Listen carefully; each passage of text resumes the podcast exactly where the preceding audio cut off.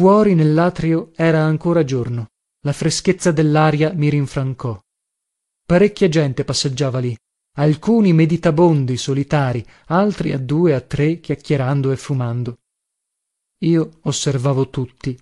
Nuovo del luogo ancora impacciato avrei voluto parere anchio almeno un poco come di casa e studiavo quelli che mi parevano più disinvolti. Se non che quando meno me laspettavo qualcuno di questi ecco impallidiva fissava gli occhi ammutoliva poi buttava via la sigaretta e tra le risa dei compagni scappava via rientrava nella sala da giuoco perché ridevano i compagni? Sorridevo anchio istintivamente guardando come uno scemo. A toi mon chéri sentii dirmi piano da una voce femminile un po rauca. Mi voltai e vidi una di quelle donne che già sedevano con me attorno al tavoliere porgermi sorridente una rosa. Unaltra ne teneva per sé. Le aveva comperate or ora al banco di fiori là nel vestibolo. Avevo dunque laria così goffa e da allocco massalì una stizza violenta rifiutai senza ringraziare e feci per scostarmi da lei. Ma ella mi prese ridendo per un braccio e affettando con me innanzi agli altri un tratto confidenziale mi parlò piano affrettatamente. Mi parve di comprendere che mi proponesse di giocare con lei avendo assistito pocanzi ai miei colpi fortunati. Ella secondo le mie indicazioni avrebbe puntato per me e per lei mi scrollai tutto sdegnosamente e la piantai lì in asso. Poco dopo rientrando nella sala da giuoco la vidi che conversava con un signore bassotto bruno barbuto con gli occhi un po loschi spagnuolo allaspetto. Gli aveva dato la rosa pocanzi offerta a me. A una certa mossa dentrambi maccorsi che parlavano di me e mi misi in guardia. Entrai in unaltra sala maccostai al primo tavoliere ma senza intenzione di giocare. Ed ecco ivi a poco quel signore senza più la donna accostarsi anche lui al tavoliere ma facendo le viste di non accorgersi di me. Mi posi allora a guardarlo risolutamente per fargli intendere che mero bene accorto di tutto e che con me dunque lavrebbe sbagliata. Ma non aveva affatto lapparenza dun mariuolo costui. Lo vidi giocare e forte perdette tre colpi consecutivi. Batteva ripetutamente le palpebre. Forse per lo sforzo che gli costava la volontà di nascondere il turbamento. Al terzo colpo fallito mi guardò e sorrise. Lo lasciai lì e ritornai nellaltra sala al tavoliere dove dianzi avevo vinto. I croupiers serano dati il cambio. La donna era lì al posto di prima mi tenni addietro per non farmi scorgere e vidi chella giocava modestamente e non tutte le partite. Mi feci innanzi. Ella mi scorse. Stava per giocare e si trattenne aspettando evidentemente che giocassi io per puntare dovio puntavo ma aspettò invano quando il croupier disse le jeu est fait rien ne va plus la guardai ed ella alzò un dito per minacciarmi scherzosamente per parecchi giri non giocai. Poi eccitatomi di nuovo alla vista degli altri giocatori e sentendo che si raccendeva in me lestro di prima non badai più a lei e mi rimisi a giocare. Per qual misterioso suggerimento seguivo così infallibilmente la variabilità imprevedibile nei numeri e nei colori? Era solo prodigiosa divinazione nellincoscienza la mia e come si spiegano allora certe ostinazioni pazze addirittura pazze il cui ricordo mi desta i brividi ancora considerando chio cimentavo tutto tutto la vita forsanche in quei colpi cheran vere e proprie sfide alla sorte? No no. Io ebbi proprio il sentimento di una forza quasi diabolica in me in quei momenti per cui domavo affascinavo la fortuna legavo al mio il suo capriccio e non era soltanto in me questa convinzione sera anche propagata negli altri rapidamente e ormai quasi tutti seguivano il mio giuoco rischiosissimo. Non so per quante volte passò il rosso su cui mi ostinavo a puntare. Puntavo su lo zero e sortiva lo zero. Finanche quel giovinetto che tirava i luigi dalla tasca dei calzoni sera scosso e infervorato. Quel grosso signore bruno arrangolava più che mai lagitazione cresceva di momento in momento attorno al tavoliere. Eran fremiti dimpazienza scatti di brevi gesti nervosi un furor contenuto a stento angoscioso e terribile. Gli stessi croupiers avevano perduto la loro rigida impassibilità. A un tratto di fronte a una puntata formidabile ebbi come una vertigine.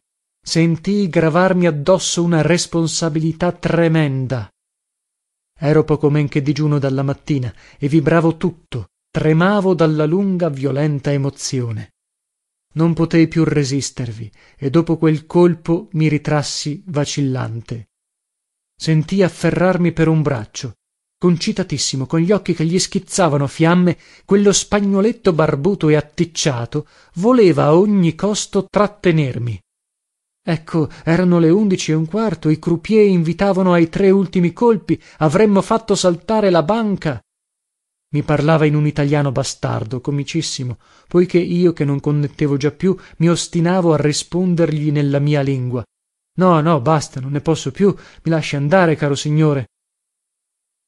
Mi lasciò andare ma mi venne appresso salì con me nel treno di ritorno a nizza e volle assolutamente che cenassi con lui e prendessi poi alloggio nel suo stesso albergo.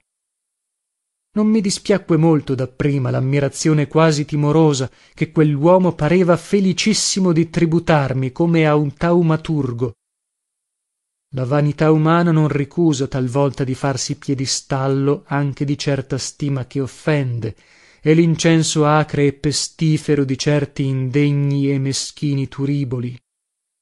Ero come un generale che avesse vinto un'asprissima e disperata battaglia ma per caso senza saper come già cominciavo a sentirlo a rientrare in me e man mano cresceva il fastidio che mi recava la compagnia di quelluomo. Tuttavia per quanto facessi appena sceso a nizza non mi riuscì di liberarmene dovetti andar con lui a cena e allora egli mi confessò che me laveva mandata lui là nellatrio del casinò quella donnetta allegra alla quale da tre giorni egli appiccicava le ali per farla volare almeno terra terra. Ali di biglietti di banca. Dava cioè qualche centinajo di lire per farle tentar la sorte la donnetta aveva dovuto vincer bene quella sera seguendo il mio giuoco giacché alluscita non sera più fatta vedere. Che podo far la povera avrà trovato de meglio sono viecchio io e agradecio dio antes che me la son levada de sobre. Mi disse che era a nizza da una settimana e che ogni mattina sera recato a montecarlo dove aveva avuto sempre fino a quella sera una disdetta incredibile voleva sapere comio facessi a vincere. Dovevo certo aver capito il giuoco o possedere qualche regola infallibile. Mi misi a ridere e gli risposi che fino alla mattina di quello stesso giorno non avevo visto neppure dipinta una roulette e che non solo non sapevo affatto come ci si giocasse ma non sospettavo nemmen lontanamente che avrei giocato e vinto a quel modo. Ne ero stordito e abbagliato più di lui non si convinse. Tanto vero che girando abilmente il discorso credeva senza dubbio daver da fare con una birba matricolata e parlando con meravigliosa disinvoltura in quella sua lingua mezzo spagnuola e mezzo dio sa che cosa venne a farmi la stessa proposta a cui aveva tentato di tirarmi nella mattinata col gancio di quella donnetta allegra. Ma no scusi esclamai io cercando tuttavia dattenuare con un sorriso il risentimento può ella sul serio ostinarsi a credere che per quel giuoco là ci possano essere regole o si possa aver qualche segreto? Ci vuol fortuna. Ne ho avuta oggi. Potrò non averne domani o potrò anche averla di nuovo spero di sì. Ma purché lei mi domandò non ha voluto oggi approvecharse della sua fortuna? Io approve sì come puedo decir avantacciarse voilà. Ma secondo i miei mezzi caro signore bien disse lui podo io por lei lei la fortuna io meterò il dinero. E allora forse perderemo conclusi io sorridendo. No no guardi se lei mi crede davvero così fortunato sarò tale al giuoco in tutto il resto no di certo. Facciamo così senza patti fra noi e senza alcuna responsabilità da parte mia che non voglio averne. Lei punti il suo molto dov'io il mio poco come ha fatto oggi.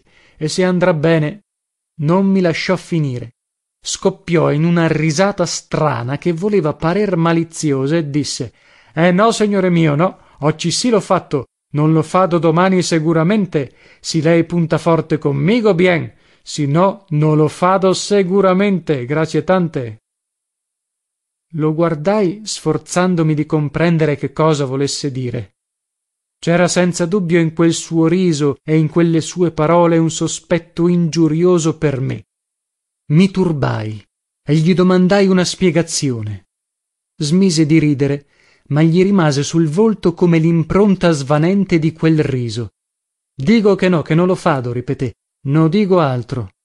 Battei forte una mano su la tavola e con voce alterata incalzai. Nientaffatto bisogna invece che dica spieghi che cosa ha inteso significare con le sue parole e col suo riso imbecille.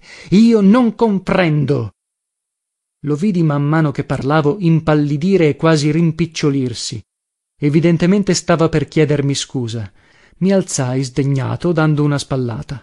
Bah io disprezzo lei e il suo sospetto che non arrivo neanche a immaginare. Pagai il mio conto e uscii. Ho conosciuto un uomo venerando e degno anche per le singolarissime doti dellintelligenza dessere grandemente ammirato non lo era né poco né molto. Per un pajo di calzoncini io credo chiari a quadretti troppo aderenti alle gambe misere chegli si ostinava a portare. Gli abiti che indossiamo il loro taglio il loro colore possono far pensare di noi le più strane cose. Ma io sentivo ora un dispetto tanto maggiore in quanto mi pareva di non esser vestito male non ero in marsina è vero ma avevo un abito nero da lutto decentissimo. E poi se vestito di questi stessi panni quel tedescaccio in prima aveva potuto prendermi per un babbeo tanto che sera arraffato come niente il mio denaro. Come mai adesso costui mi prendeva per un mariuolo? Sarà forse per questo barbone pensavo andando o per questi capelli troppo corti cercavo intanto un albergo qualunque per chiudermi a vedere quanto avevo vinto. Mi pareva desser pieno di denari. Ne avevo un po dappertutto nelle tasche della giacca e dei calzoni e in quelle del panciotto. Oro argento biglietti di banca. Dovevano esser molti molti. Sentii sonare le due. Le vie erano deserte. Passò una vettura vuota. Vi montai. Con niente avevo fatto circa undicimila lire non ne vedevo da un pezzo e mi parvero in prima una gran somma. Ma poi pensando alla mia vita dun tempo provai un grande avvilimento per me stesso. E che? Due anni di biblioteca col contorno di tutte le altre sciagure mavevan dunque immiserito a tal segno il cuore? Presi a mordermi col mio nuovo veleno guardando il denaro lì sul letto va uomo virtuoso mansueto bibliotecario va ritorna a casa a placare con questo tesoro la vedova pescatore. Ella crederà che tu l'abbia rubato e acquisterà subito per te una grandissima stima. O va piuttosto in america come avevi prima deliberato se questo non ti par premio degno alla tua grossa fatica. Ora potresti così munito undicimila lire. Che ricchezza raccolsi il denaro lo buttai nel cassetto del comodino e mi coricai. Ma non potei prender sonno. Che dovevo fare insomma? Ritornare a montecarlo a restituir quella vincita straordinaria o contentarmi di essa e godermela modestamente? Ma come? Avevo forse più animo e modo di godere con quella famiglia che mi ero formata. Avrei vestito un po meno poveramente mia moglie che non solo non si curava più di piacermi ma pareva facesse anzi di tutto per riuscirmi incresciosa rimanendo spettinata tutto il giorno senza busto in ciabatte e con le vesti che le cascavano da tutte le parti. Riteneva forse che per un marito come me non valesse più la pena di farsi bella. Del resto dopo il grave rischio corso nel parto non sera più ben rimessa in salute quanto allanimo di giorno in giorno sera fatta più aspra non solo contro me ma contro tutti. E questo rancore e la mancanza dun affetto vivo e vero seran messi come a nutrire in lei unaccidiosa pigrizia. Non sera neppure affezionata alla bambina la cui nascita insieme con quellaltra morta di pochi giorni era stata per lei una sconfitta di fronte al bel figlio maschio doliva nato circa un mese dopo florido e senza stento dopo una gravidanza felice. Tutti quei disgusti poi e quegli attriti che sorgono quando il bisogno come un gattaccio ispido e nero saccovaccia su la cenere dun focolare spento avevano reso ormai odiosa a entrambi la convivenza con undicimila lire avrei potuto rimetter la pace in casa e far rinascere lamore già iniquamente ucciso in sul nascere dalla vedova pescatore. Follie. E dunque partire per lamerica? Ma perché sarei andato a cercar tanto lontano la fortuna quandessa pareva proprio che avesse voluto fermarmi qua a nizza senza chio ci pensassi davanti a quella bottega dattrezzi di giuoco ora bisognava chio mi mostrassi degno di lei dei suoi favori se veramente come sembrava essa voleva accordarmeli. Via via o tutto o niente. In fin de conti sarei ritornato comero prima. Che cosa erano mai undicimila lire? Così il giorno dopo tornai a montecarlo ci tornai per dodici giorni di fila. Non ebbi più né modo né tempo di stupirmi allora del favore più favoloso che straordinario della fortuna ero fuori di me matto addirittura. Non ne provo stupore neanche adesso sapendo purtroppo che tiro essa mapparecchiava favorendomi in quella maniera e in quella misura. In nove giorni arrivai a metter su una somma veramente enorme giocando alla disperata. Dopo il nono giorno cominciai a perdere e fu un precipizio lestro prodigioso come se non avesse più trovato alimento nella mia già esausta energia nervosa venne a mancarmi. Non seppi o meglio non potei arrestarmi a tempo. Mi arrestai mi riscossi non per mia virtù ma per la violenza duno spettacolo orrendo non infrequente pare in quel luogo entravo nelle sale da giuoco la mattina del dodicesimo giorno quando quel signore di lugano innamorato del numero mi raggiunse sconvolto e ansante per annunziarmi più col cenno che con le parole che uno sera pocanzi ucciso là nel giardino. Pensai subito che fosse quel mio spagnuolo e ne provai rimorso. Ero sicuro chegli maveva ajutato a vincere nel primo giorno dopo quella nostra lite non aveva voluto puntare dovio puntavo e aveva perduto sempre.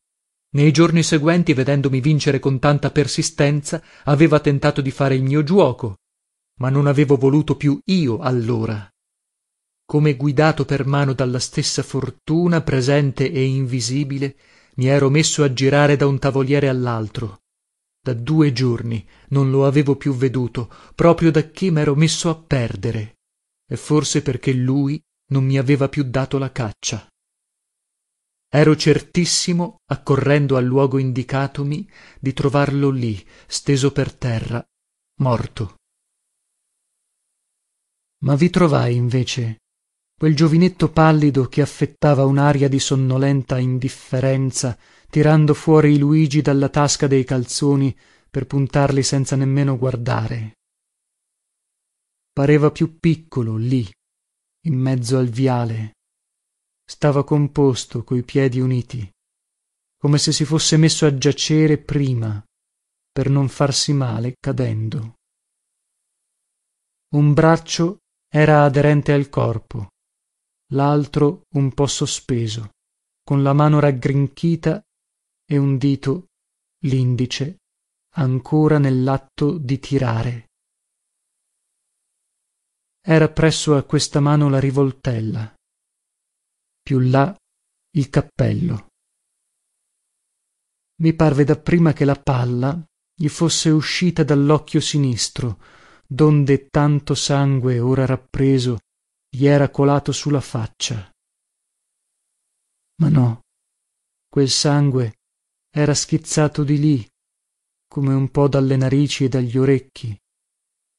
Altro in gran copia nera poi sgorgato dal forellino alla tempia destra su la rena gialla del viale tutto raggrumato.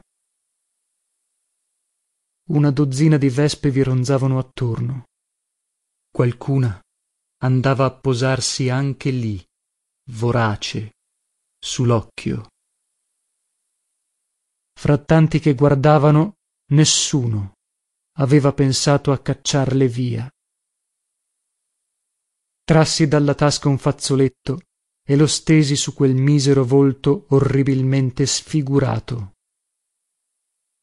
Nessuno me ne seppe grado.